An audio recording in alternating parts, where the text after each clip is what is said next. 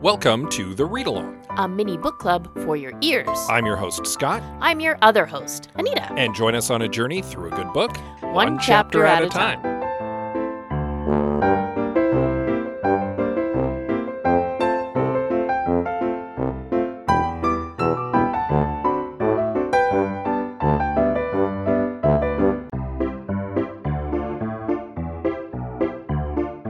Do you like talking about movies? Do you like talking about mediocre movies? Do you like talking about how you could have fixed mediocre movies?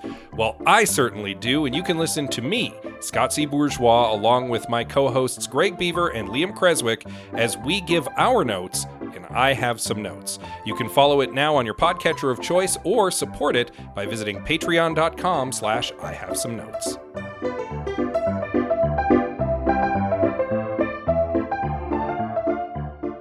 Planning a little kid birthday party is both easy and complicated.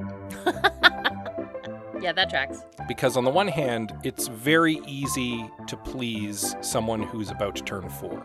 Yeah, But on the other hand, they don't have a lot of their own, like, very specific niche wants or needs yet. at least ours doesn't. Yeah, so it's like you ask her, hey, what do you want to do for your birthday? And she's just like, cupcakes. And you're like, okay, I'll just fill in the blanks then. Pretty much, yeah. So that's kind of what we've been dealing with for the last week, because we're we're about two weeks out as of recording yes. from uh, a fourth birthday party that we're loosely planning. Yes. Yeah, it's not going to be anything extravagant. No. She's four. Extravagant is not worth Necessary. It? Necessary, worth Yeah. it. I don't know if that's the right term for it. And, and again, she's very easy to please. We'll invite over some of her friends. They'll have a couple hours to play. There'll be cupcakes. She'll be pleased as punch. Yep. I'll blow up some balloons. Oh my goodness, balloons. Yeah, it'll be the best. Everything will be great. So uh, yeah, again, that's kind of where we're at for the last couple days. Yeah. Parents planning a birthday party. Yep. Woo. Also reading a book. also reading a book. Uh, but before we get into our latest chapter, a brief recap of chapter five of our novel, in which the team figures out uh, an ingenious way to transport Theodore without him blowing every fuse in the neighborhood, and then make their way to the mayoral offices to meet with the nightmare himself, who then dissembles at them for several minutes, Right? but Weird. also hires them for the job Yes. of discreetly investigating the murder of one Edward Custer. And that leads us into chapter six of The Undetectables by Courtney Smith.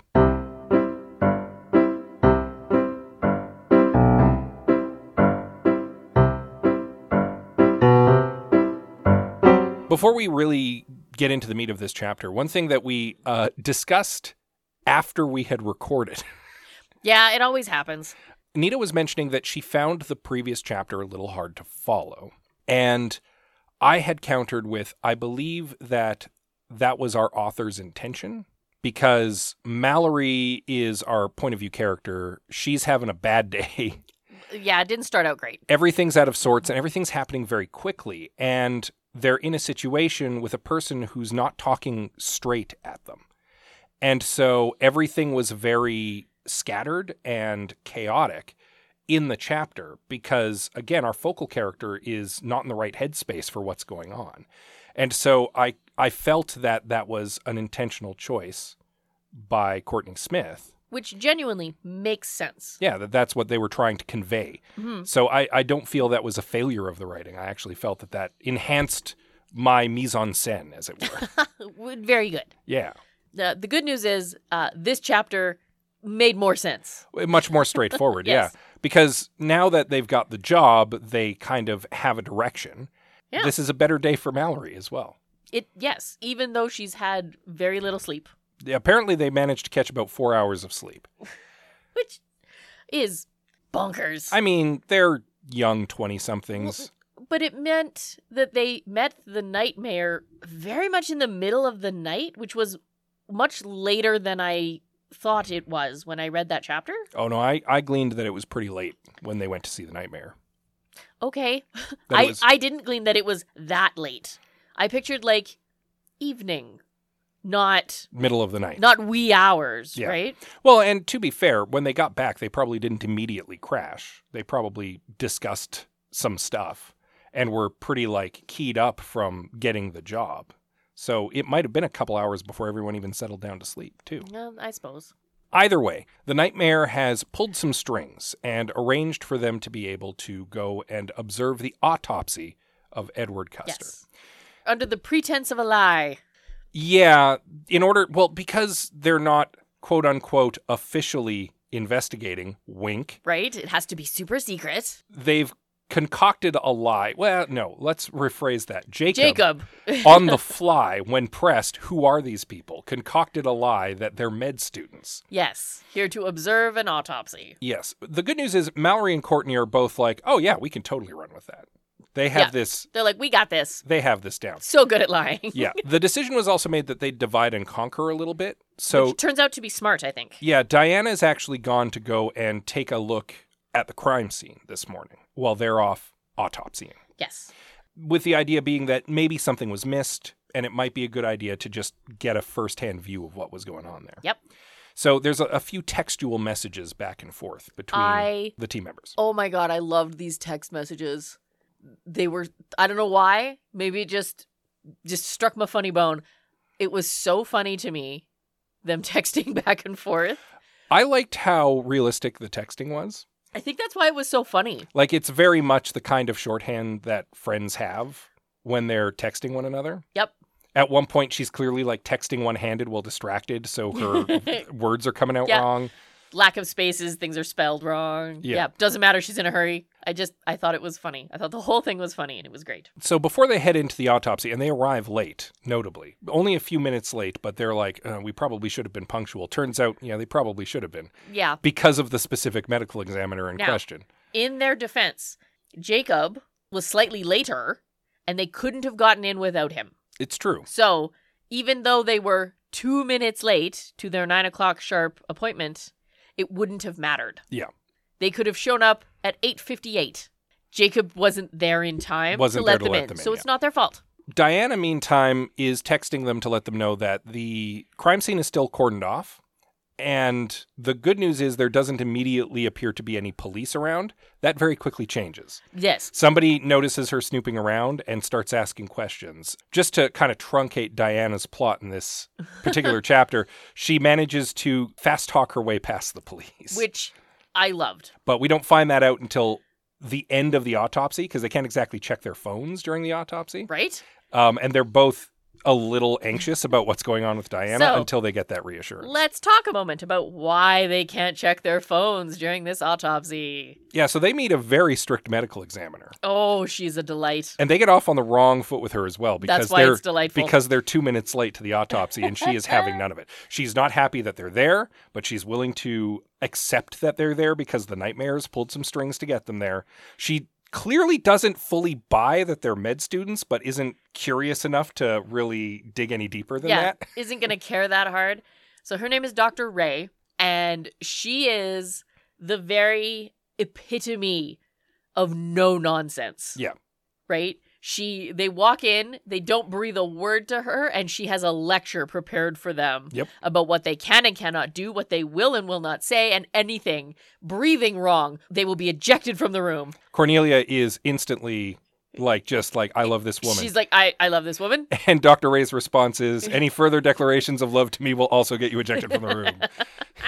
The best. Loved it. It was great. Uh, her assistant is also one of Diana's exes. So it's probably for the best that Diana isn't there right now. That might be why Diana came up with an excuse not to be there, actually. I don't know. Did they know she was going to be there? They might not have, but Diana may have. I maybe. It's possible that Diana volunteered for other business because she knew one of her exes might be around. I'll grant you it's possible. And from what we understand, it was a medium breakup. Yes. Not a bad one, but not a great I one. don't know exactly what a medium breakup entails. It wasn't like throwing your stuff out on the front lawn breakup, but it was not great. It wasn't like they didn't part with a handshake either. Yeah. I get it. I There were- still think it was luck. I there were think they her got feelings. super lucky here. Now, the thing about the autopsy, which is intriguing to me, is that we don't really learn too much new. We get really more confirmation about stuff we already kind of knew. Eh, kind of. One of the things that we do learn is about the, the rune or sigil that is carved on Custer's chest, Yes. which apparently has some sort of psychedelic effect. Yeah. um, they're warned at the beginning not to look at it too hard. Yeah, because when Mallory glances at it, like her vision starts to swim. Yeah, right? Things get weird. And even looking at a picture, like a photograph of his body later on, the sigil still has power through the photograph because even Cornelia's like, oh my God. Yeah. It's some sort of potent occult thing. And it, if nothing else, is proof positive that the murder had to have been committed by someone from the occulture Oh, yeah. because an apparent wouldn't have been able to draw a magical sigil on someone. No, not like that, certainly. Yeah. Which just confirms something that we already knew, Yeah. right? So, But it also gives us a little more texture because we were we were informed previous chapter that he had something carved into him postmortem. yeah, but we didn't know what. The other thing that's continuing to baffle everybody is how well preserved the body is. Yes, this is a really big deal, I think. Like he he looks fresh dead. Yeah. And he's been dead for at least days, maybe weeks. Well, according to the evidence in the room, Mhm. right? This is information we get from the doctor. The evidence in the room points to the death being approximately a week ago, but rigor mortis has not set in. There were no insects in the room, Which, which, m- made Cornelia ping. right, Yeah. which sets her up, and he's yeah, freshly dead, yeah, he and looks he fresh. shouldn't be, new. right? So either the evidence in the room is wrong, or more likely, considering this book, Magic. oh. something is afoot. Magic is afoot. yes, exactly. A wizard did it. Speaking of wizard did it, as the autopsy starts to wrap up, Cornelia is like, I have magic bugs I want to use. I loved this bit so much because she genuinely floors this doctor. well, and her partly because of her excitement. Yes. Like she just she can't help but over explain it. Like it just comes all tumbling out of her. And Dr. Ray doesn't stop her because it's at least fascinating enough that Dr. Ray is just like, go on. I, I just imagine I imagine this doctor staring at her just with this like stern blank expression on her face. But she's not stopping her. So No. Cornelia takes that as the invitation to yeah, continue. and she just keeps going and the doctor's like, "All right then." yeah. like, Like he's already dead and we're finished the autopsy, so whatever. yeah. She's like, "I'm done my bit." Sure. Yeah, so Cornelia pulls out these two like magic beetles that are magic sensitive, basically. Yeah, which is neat. When they pick up on latent magical energy, they light up like a like a glow Yeah, bug they, and they make they they change color and they make a squeak. And, and they make this yeah, this little like squealy noise. so she puts them on the body and they basically immediately go off. Yeah. Which means that this body is just like Full of magic. full of magic, which surprises even Cornelia in this moment because she was expecting a reaction, but she wasn't expecting that immediate and strong Yeah, reaction. right? So that's very interesting to her. This was this was more like we're pretty sure this is magic. We're just going to confirm magic. And then it confirms so hard Yeah, that it- she's like, "What the?" It confirms like super magic. Yeah, exactly. Crazy powerful magic. Well, we surmise there must be some sort of ritual at work, Maybe. so that kind of makes sense. And if you are trying to enact a ritual and it does involve murders that then also have symbols carved onto the bodies, it makes sense to me that you'd want those bodies to last until you complete the ritual. That makes sense. So, hence some sort of magic to preserve the corpse as well. Yep. It makes sense. And and we know that it's a serial killer because the blurb on the back of the book. we know this. So, yeah, Mm-hmm. makes sense to me. Some sort of occult ritual at work. Yep. We just don't know what for, and we don't know how or if it ties back to Theodore's murder. Indeed. So, a couple things that we've not covered. That particular sigil flashes something almost deja vu esque in Mallory. It's like it's Yeah. familiar to her, right? She's like, I've seen this before. Yes, there's something about it that's kind of like touching a memory. Yeah. But right? she can't quite place it, and that might be because she can't quite look at it. Yeah, that If should she be it. if she could get a clearer look, it might actually trigger the memory. But I have I have a crazy theory. sure, Theodore. I think maybe it's familiar to her because of Theodore, well, if the murders are linked, then yes, that would track. right? That's my guess. Well, because he did have a burn on his hand, it's Exactly. possible that the burn was in a That's in a symbol shape. that's right? what I was thinking. Have you ever seen something so often that it just hides in plain sight? yeah, right? I think maybe that's what it is. I think maybe maybe she knows it because of Theodore. And just because she sees him all the time, it's just a plain sight thing to her and it doesn't hasn't clicked.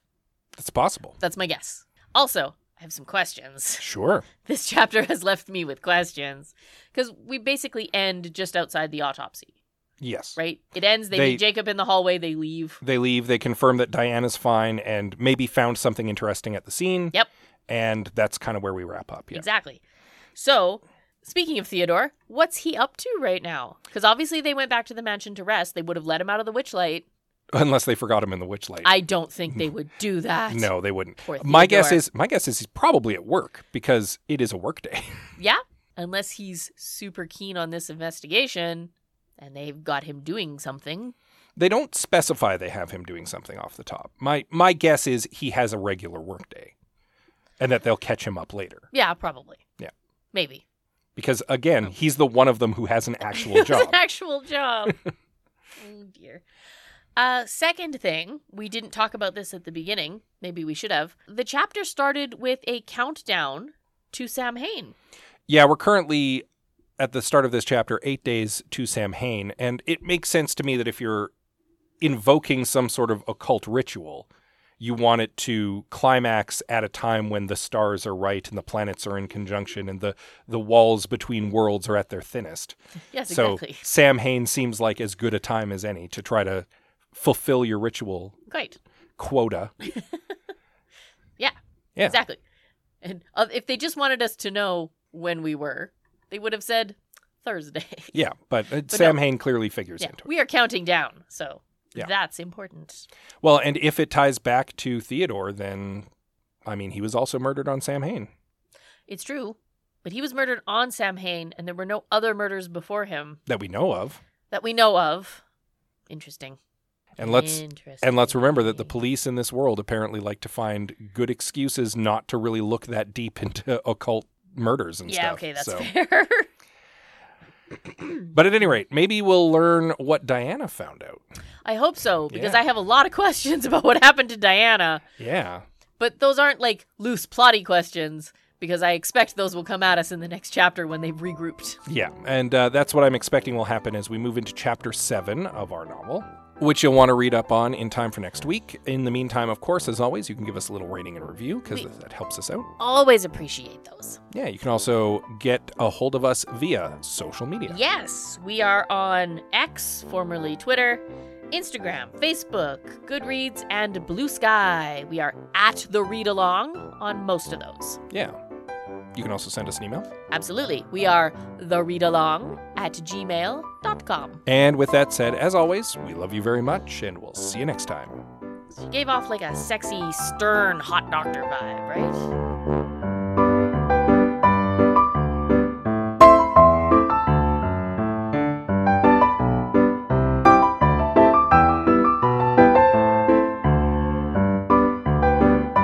Thank you for joining us on The Read Along with your hosts, Anita and Scott Bourgeois. All read along music is by Kevin McLeod at Incompetech.com. Cover art is by Aaron Beaver. Be sure to join us on Twitter, Instagram, and Facebook at The Read Along and check out our group on Goodreads.com.